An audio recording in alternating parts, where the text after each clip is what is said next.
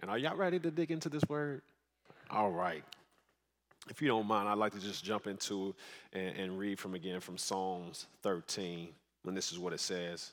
It says, How long, O Lord, will you forget me forever? How long will you hide your face from me? How long must I take counsel in my soul and have sorrow in my heart all day? How long shall my enemy be exalted over me? Consider and answer me, O Lord my God. Light up my eyes, lest I sleep the sleep of death. Lest my enemies say I have prevailed over him, lest my foes rejoice because I have been shaken. But I have trusted in your steadfast love. My heart shall rejoice in your salvation. I will sing to the Lord because he has dealt bountifully with me. Let us pray. Lord, we thank you for today. Thank you for the privilege of being able to not only preach your word, but be able to hear your word. We ask, Lord God, that you would touch all of our hearts as we have various things that have come upon us this week or things that have just been there for some time that would cause us not to have focus right now. So I pray, Lord God, that we be able to set those to the side so that we can hear your word, minister to our hearts. Speak to us, Jesus. And I pray that anything that is not of you that would even try and come up, that you would shut it out and that you would speak to the preacher as well as those who are here and online. In Christ's name we pray. Amen. You know, there are two words that have a very close relationship with each other, and they are anxiety and depression. Has anybody ever struggled with any form of anxiety and depression in your life? You don't have to raise your hand. I know that may not be something you want to tell everybody, uh, but these are two words that are intimately related. And um, believe it or not, as I've been doing more study in the field, you'll find out that those who struggle with anxiety disorders are often one of the single most predicators to determine whether or not they'll actually later struggle with depression. And we've all seen since the pandemic that this is something that we must really address. And, and for those of you who may still question that, I just want to give you some numbers. Anxiety disorder is the most common illness in the United States, affecting over 40 million people. And this is the ages of 18 and older. Major depressive disorder, 6.7% of Americans ages 18 and over, which is a total of 14.8 million people who wrestle with this. And for those who may say, oh, well, this is just an older issue, children, 1 in 33 between the ages of uh, 1 and 8 have been diagnosed with clinical depression. And I think one of the biggest travesties that uh, has taken place during the pandemic, is we've talked about our own personal adult struggles and mental health issues, is that we've forgotten that our children have been forever changed. They're being changed in ways that they don't even fully know how to process. And that's why it's even more important that we be proactive in how we engage our children, but as well as how we engage our own issues. Since the pandemic, anxiety screenings went up a whopping 634%. Depression screenings went up 873%. And between April and, uh, and, September of 2020, 70% of all people reported loneliness, isolation as one of the top contributing factors to their well being and their mental health. I got a chance to read an article by Dr. Shorter. It was this article called Sad, Worthless, and Hopeless. And in this, he addresses the fact that mental health is an issue and the experience of hopelessness is something that's commonly experienced. And people who have it, uh, it says that about 6.1% of people who, who are living struggle with this as adults, this sense of feeling hopelessness. But there's a difference between sadness and hopelessness. This lack of hope is actually not natural. Hopelessness is not because one is actually hopeless, hopeless, but it's because they feel like they are. And just imagine this, the, the devastating sense of hopelessness. It's this idea that you feel like there's nothing that you can do, nothing that can be said. You're stuck with no hope for change and no hope for the future. And as hard as it is to believe, our technological advances in our society have not helped this. Computers, cell phones, laptops have not made us less stressed, anxious, and depressed. So, what do we do with this? What do we do with the reality of anxiety and depression that exist? Someone in this sanctuary has struggled with anxiety or depression. I have wrestled with bouts of anxiety and depression. And the question is, what do we do with it? When hopelessness hits, when, when depression hits, where are we to go? And I think in Psalm 13, we're able to actually learn from David. Now, there's some things I want to set on the forefront as we wrestle with this because this is a very nuanced conversation. I want you to know that this is not a journey you're to take by yourself. So, those of you who have been wrestling with anxiety or depression, don't hold it in and keep it inside. Get help. There's nothing wrong with going to the scriptures and going to a counselor. There's nothing wrong with going to the scriptures, going to the counselor, and having to get medication. You do what is necessary to be a part of your healing process. And I want you to be set free with that understanding that you can do that. So if there's been shame that is keeping you from taking that step, please be released through the power of the Holy Spirit right now to know that you get help. God is working through those various aspects to heal people's hearts. It's something that we need. So, as we look at today's text, I gave this title, Finding Resolve in His Love. And that is because I believe that is where you're able to find your peace. That's where you're able to find hope. That's where you're able to find resilience. It's in learning to find that resolve in who God is that is fully encapsulated in his love and character. When you look at Psalm 13, it's actually one of the 73 Psalms attributed to King David. And despite the research and the countless theologians working through the books, no one knows what the issue was at the time. But for any of you Bible readers, uh, we know this David did not struggle with issues in life. It's not like we couldn't pick plenty of stories to choose from that would cause him to be in the space he's in now. For example, as a young man caring for the flock, he, he had battles with lions and bears. Now, I admit that's an amazing story that he won all those, but I got to believe there's some traumatic effect from that. uh, he killed Goliath, again, beheading him and that. I mean, there's got to be, I understand there were some cultural norms, but that still had to impact his mental anxiety and, and disposition. But he also had to struggle with the issue of being hunted after by his father in law and by his best friend's father. The very king that he served sought to kill him. Then he had to deal with the issue of dealing with what he did when he took someone else's wife and then had her husband killed. After that, he had to deal with the rape of his daughter. He then had to also address and walk through the process of being hunted after by his own son. David had a laundry list of issues to which this could possibly be attributed to.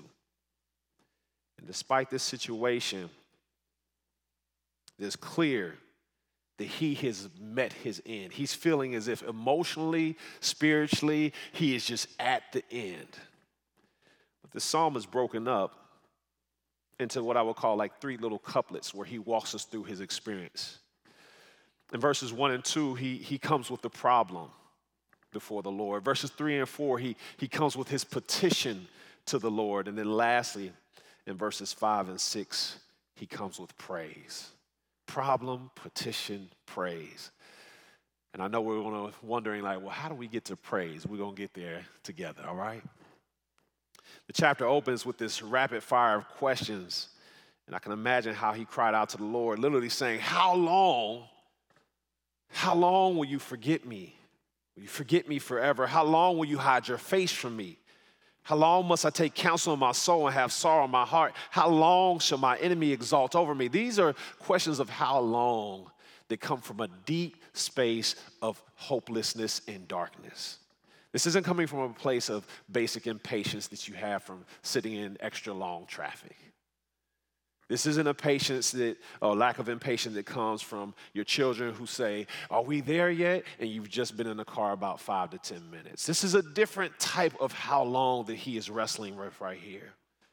This is a how long that is a distressful how long that says this is something that has been going on for a very long time. This is somebody who's been sitting in this sense of downtrodden, hopeless spirit, anxious, worried for a long, extended period of time, and there seems to be no relief in sight. This is a how long that comes from trying to restore or heal a relationship or engage with individuals, but they still continue to abuse you or take advantage of your relationship or scenario or continue to war against you and manipulate and oppress you. Despite your valiant efforts to be diligent in love, compassion, peace, and kindness and self control, this is the how long that no matter what you do, it still stays the same. And it's not because you sinned. There's nothing in the text that leads us to understand this to be an issue where he is at fault. There's no confession of sin in this text. There's no uh, acknowledgement of uh, feeling guilt for something he did wrong or how he did someone wrong. This is strictly he just feels downtrodden and oppressed by what he's facing. And my question to you is have you ever been there? See, sometimes we're able as Christians to walk with Jesus in those times of hardships, hopelessness, and struggle when you know you did something wrong. It's still hard to deal with sometimes, but we can deal with like, well, if I did A, which was wrong to somebody, well, I shouldn't be surprised that B happened. You know, if I, if I cussed out the driver on the expressway, I should not be surprised that he's trying to ram my car. There's just a potential for that. But this is coming from a man who, who is not described as being a sin issue. He's just downtrodden. And I'm telling you from personal experience, it is very hard being in long, sustained periods of time like this when you feel like, well, what did I do? What did, what did I do wrong? See, that's a different type of pain, a different type of downtroddenness to work through because, again, there's nothing that you can say, this is the reason why. And David is calling out to the Lord in this way because he's broken.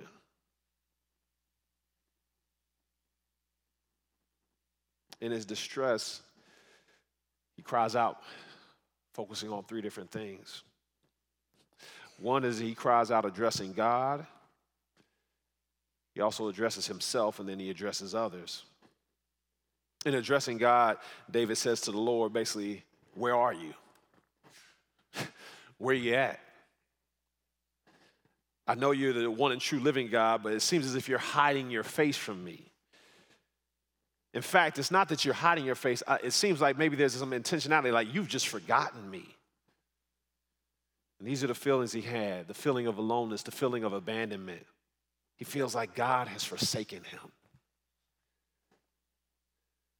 And what do you,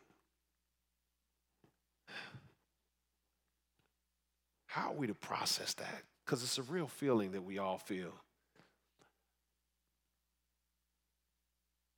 There's those of us in here who are smiling right now.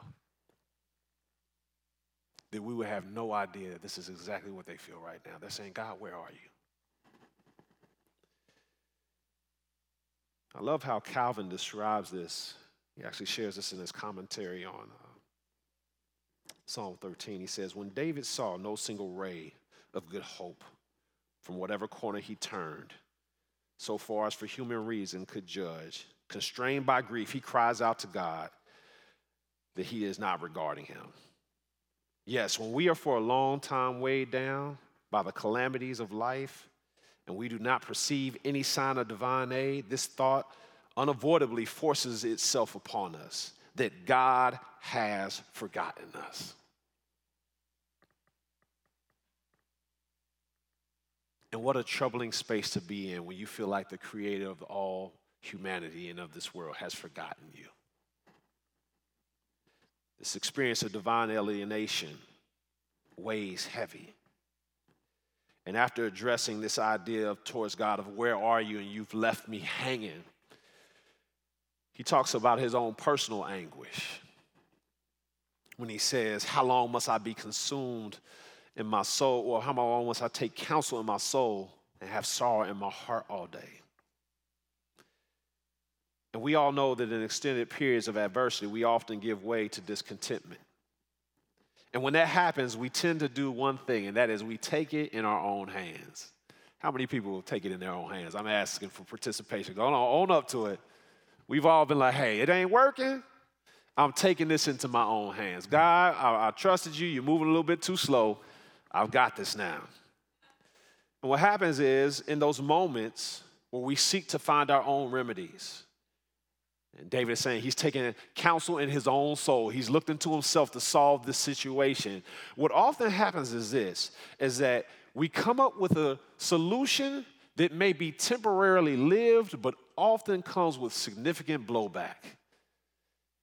And what started off very minute or borderline hard all of a sudden turns into this big fiasco of pain and hardship that is even being added on top of the sorrow and pain already felt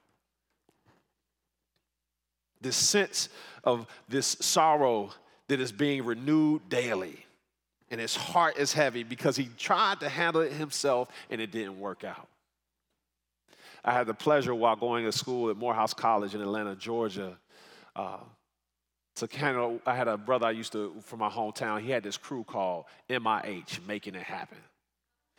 And the whole premise was like, out there, no matter what, you know, you hustle and you make it happen. And on the surface, I mean, it's a very practical American way of doing things. It's like, hey, you know, we got to make it happen. The problem is, is that when you do that, we can never equate the significance of what moving in our own strength will do to us long term. This mindset, again, very practical, very normal, but can cause great grief and heartache. And I think that's why in Proverbs, Solomon pins these words through the power of the Holy Spirit, saying that we must who, trust in the Lord, not with part of our heart, not with some of our heart, but with all our heart, and lean not into our own understanding. In all our ways, we are to acknowledge him, and he will make our path straight. But he also continues when he says, Be not wise in your own eyes. Fear the Lord and turn away from evil. It will be healing for your flesh and refreshment to your bones. There is a problem that manifests when we try and do it ourselves. And David is saying, God, I feel like you're gone. I've been trying to do it by myself, but how long must I do this because it's not working? And after he cries out, he finishes off lastly with him addressing others. He's dealt with God, his issue with him, his own inward issue, and now he's talking about the other people when he says this because he's saying, Listen, how long shall my enemies exalt over me? Here, David stands, the anointed one. The great prophet Samuel had said that he was the one who would be king and lead Israel. He's the young man who defeated Goliath and led Israel. He's the one crying out to God right now, saying, Listen, how much longer must I deal with this where I feel like you're gone, where I'm taking counsel on my own? And now my enemies are, are going to be able to gloat over me. It's this holy sense of shame. There are times in your walk where you're kind of like, Lord, I know trials come, I know issues happen, but, but God, how long are you going to let this make you look bad? How long am I, how long am I going to stay in this position where now my enemies exalt themselves. Now they're looking at me. Oh, this is the Holy One. This is the Anointed One. This is the one who serves the true and living God of Israel. This is Him.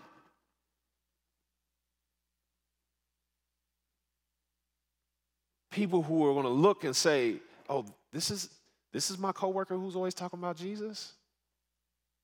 This is my family member who's always sharing the gospel with me, and this this is, oh yeah, that God can't be real." And David is appealing to the Lord, saying, How long are my enemies going to be able to then look at me and then look at you? David has brought forth this question to God. But now he transitions after he's, he's, he's come to God. He's now saying, okay, I've presented the problem. Here's my petition. Here's, here's what I want you to do. Because again, it's not enough just to say, hey, here's the problem. He's bold enough to say, well, here, here's what I want. I, w- I want you to consider some change. And he says, Consider and answer me, O Lord my God. Light up my eyes, lest I sleep the sleep of death. Lest my enemies say I have prevailed over him. Lest my foes rejoice because I have been shaken. David questioned God, but now he's in a position where he's saying, Listen, God, I need you to come here. Consider and answer me, which is to say, inspect, examine, and give me th- serious thought. Like, I want you to focus on me and answer. I need you to respond. But he doesn't come there and just stop because he says he actually has an expectation. He's expecting God to answer his prayer. And I think there's a significant difference in how we navigate life often that we can learn from the psalmist here. There have been times where I've prayed and not expected an answer. Yes, as a pastor, I confess, who's been walking with Jesus almost 23 years, I have prayed at times and not expected an answer. And the reason why I didn't expect an answer is because you know what? I wasn't happy with how God had been moving already. But David here, in his anguish, in his downtrodden space, he says, Listen, I still expect an answer from my God.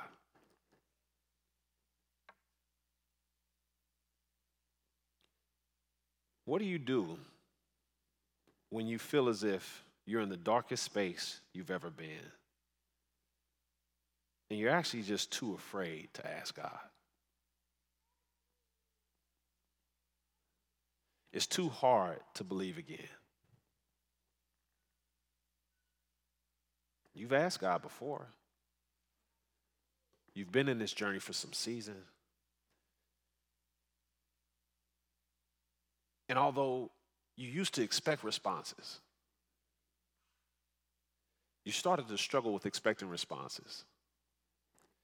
And part of the reasons why we struggle with expecting, expecting those responses is because some of the responses we got in the past didn't turn out to be the responses we wanted.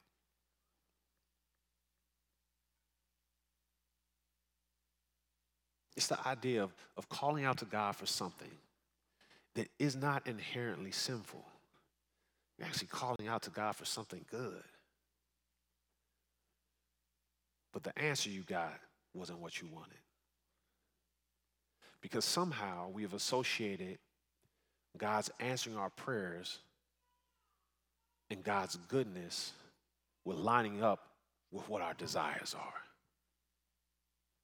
So God is no longer judged by who God is by his nature and his character. He's judged by how I feel like his nature and character line up with what it is I desire and want. So our expectations start to change because you know what? God has not answered the way I pleased. But the psalmist David here is saying, I have an expectation of God to answer.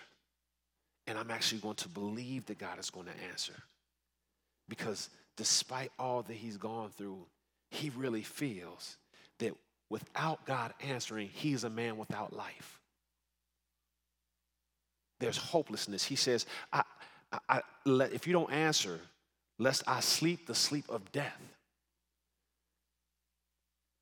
He's equating this idea that the very idea of death is what is to come because he's like, without you, it's nothing. I need the light of your salvation, Lord. I need the light of what I know to be true, even though in this moment I don't see the manifestation of its truth. I need that joy. I need you to speak into my situation in the ways that only you can. Otherwise, death is destined. And again, like before, my enemies will look and believe that the enemy has prevailed over him. They will rejoice in our shakenness. Up until this point, this text is riddled with discouragement. There's nothing hopeful about what we've read. David has cried out in anguish and despair, which many of us can relate to. I don't know your specific situation, just like we don't know David's specific situation. But I know some of us are in here hurting. Some of us literally feel like we're at the end. I can't press anymore. I can't push past the emotion. Coming to church isn't really giving me what I want. I can't keep trying to hold on to the marriage. I can't keep trying to fix and heal this relationship with my, my parents. I can't deal with the pain of the miscarriage. I can't sustain myself any longer with what I'm facing. My child has walked away and I don't know how to bring it. I, I'm tired of being the sacrificial lamb. I'm tired of the one who holds everything together. I'm tired. How long, Lord, am I expected to endure this? And in those moments of brokenness, in those moments of honesty, I want to encourage us as we look at the psalm what David does here. What we learn from David. And that, uh, and that is this is that he does something that I think many of us struggle to do. I think this is one of the downsides to what happens when you get saved and then you start getting churched. When you save, you don't know any better. So it's just kind of like, I say whatever to God because I don't know not to. When you get churched, you start to learn how to properly present yourself before God. And what we learn from David is he's saying, listen, I don't, I don't have time for platitudes. I don't have time to pretend as king or future king because we don't know where he is where season of life. He said, I don't have time to pretend. God, I'm going to be honest with you. And there's a freedom in honesty. There's this idea of saying that, you know what? I can be honest to God, with God, about how I feel about my situation, and guess what? How I feel about Him. I've got news for you. If you believe God is who He says He is, even if you're here and still figuring that out, but if you believe partially even just the idea that God is this, this almighty creator of all things, you really think he doesn't know how you feel in your heart. But we will deceive ourselves into believing that somehow we're deceiving him and, and keeping it from him. Like, oh, God doesn't know how I really feel about him even though I'm throwing up these lofty prayers of thanksgiving and praise and like, oh, I love you, you're my best friend, you're the best thing that ever happened. You know, despite this thorn, thorn on my side, your strength is my, you know, made perfect in my weakness. I've got it, Jesus. But when you're by yourself, you're like, this sucks. I didn't sign up for this. Where's the blessings? Where's the provision? Why did I lose my job? Why hasn't my, my significant other been healed?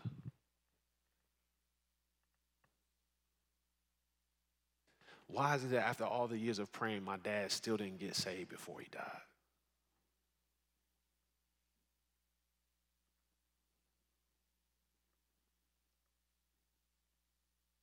And these are the issues that we have in our heart and our mind but we don't tell God about them. And what David releases us to do here is he's saying, You can be honest with God. David is saying, Yes, you can share honestly your brokenness, your struggles with trusting Him, your sense of feeling as if He has left you. And God will not shun you, He will not shame you, He will not say you are no longer His child. David is saying you can come to him with everything and know that God is big enough to handle it. This is a man who, within six verses, has gone from the pit of despair to shift his language Within the first four voices, it seems helpless.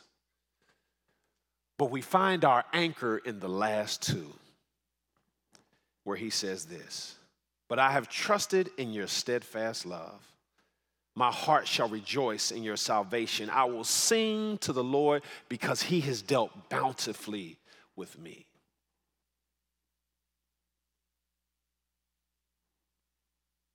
David has, has transitioned. Now, I want to clarify, he did not push past his feelings of negative thoughts. He didn't just say, Oh, I'm going to ignore it, I'm going to push past it. But David communicated his despair and then was able to turn the corner because he was able to then look to who God is and his nature. And the reason why this is important is because, listen, our emotions are very real, our feelings are very real, but I'm here to let you know they are not the truth.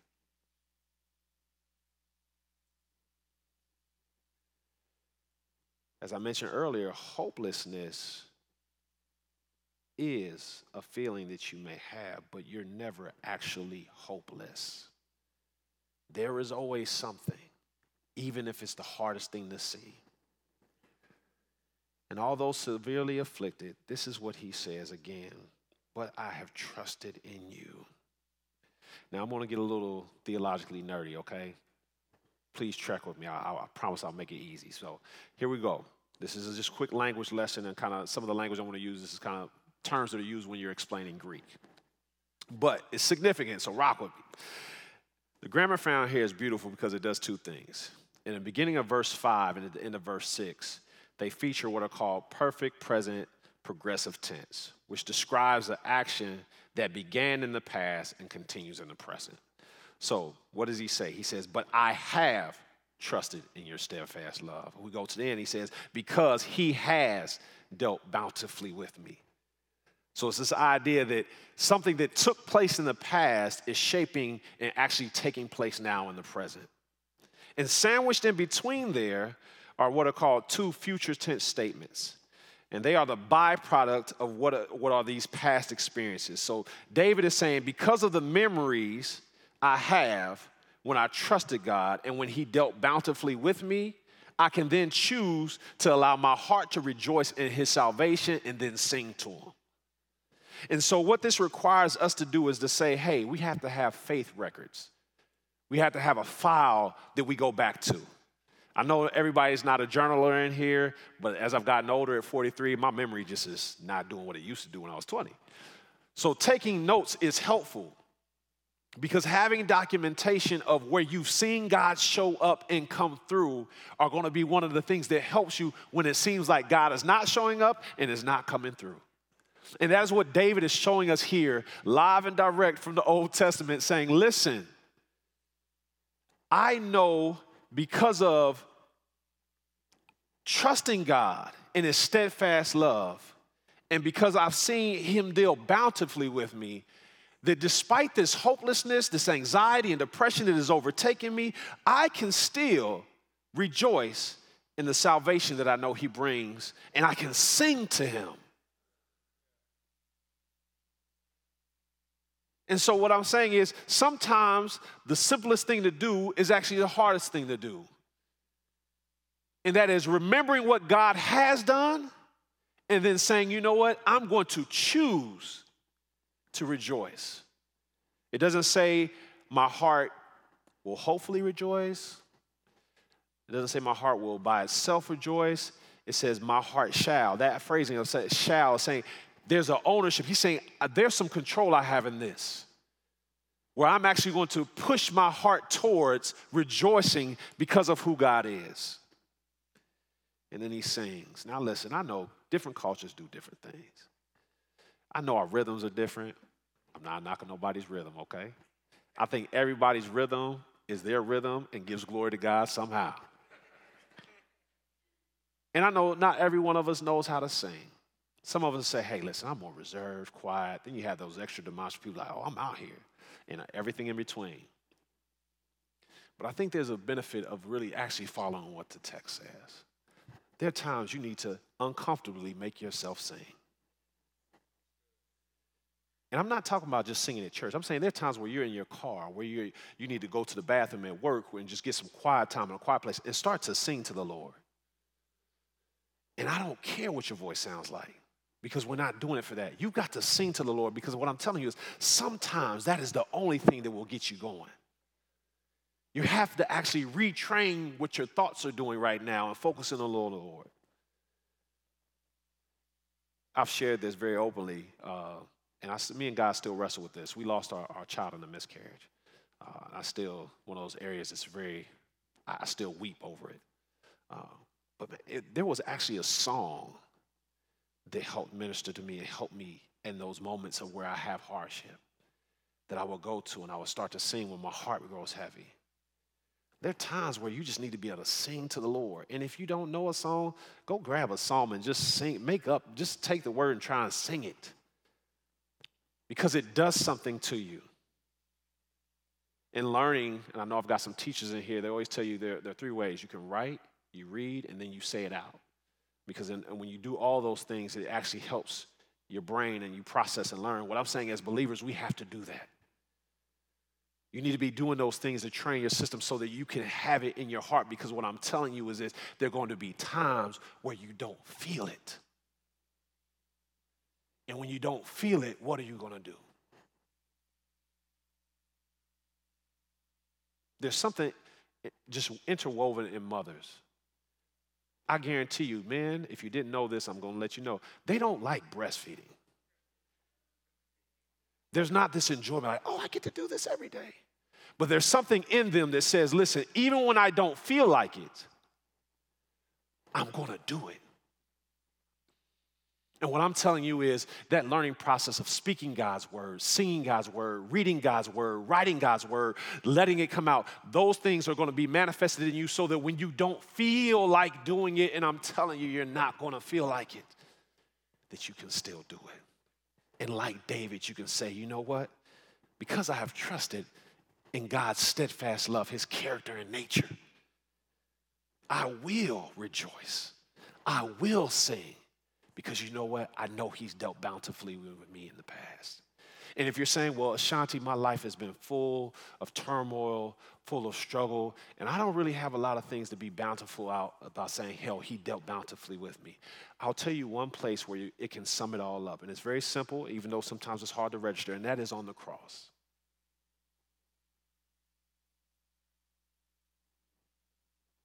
Yeah, it, if he did nothing else, because he's a loving God, he still does other stuff. But if he did nothing else, but provide atonement for our sins, that still counts as dealing with us bountifully. He died for sins past, present, and future.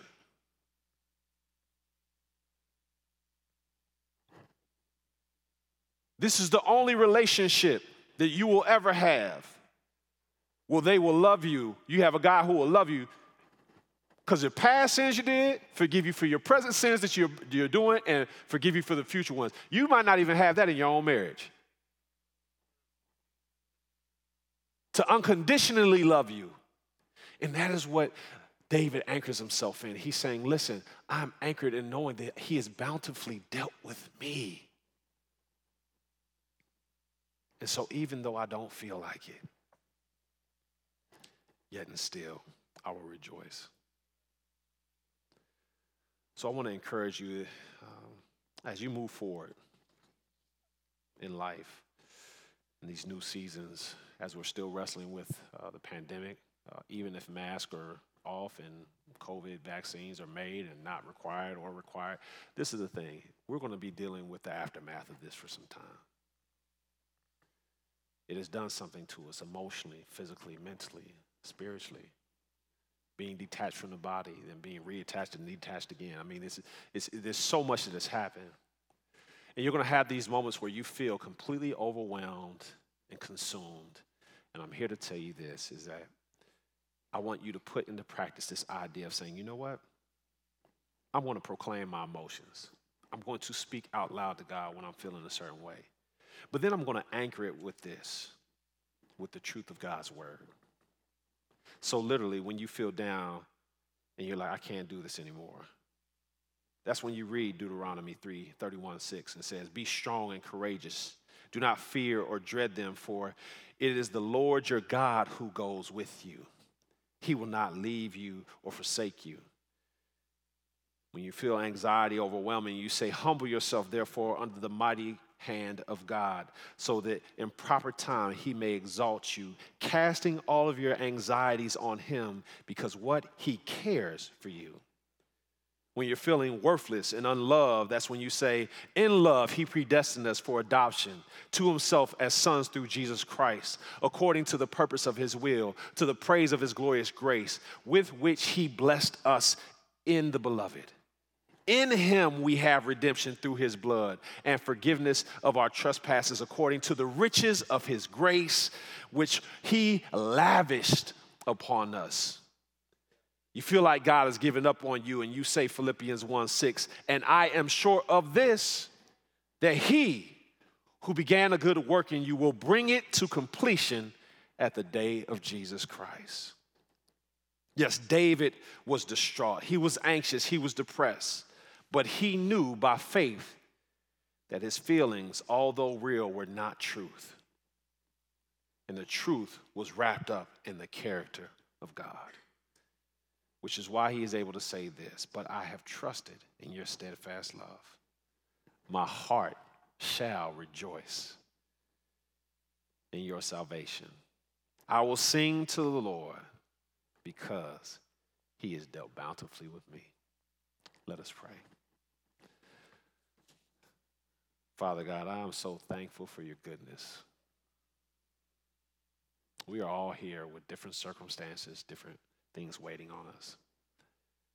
We've got young people in here who are struggling with the issues of figuring out life, dealing with class relationships, uh, the weighing of social media and the various issues that impact actually people at all levels and ages who are just trying to figure out their identity and they feel overwhelmed, they feel anxious, they feel even depressed. I pray, Lord God, that you would help them to see you for who you are and your love for them. But I also pray, Lord God, that you would help these young people to open up their hearts and open up their mouths to say, I need help.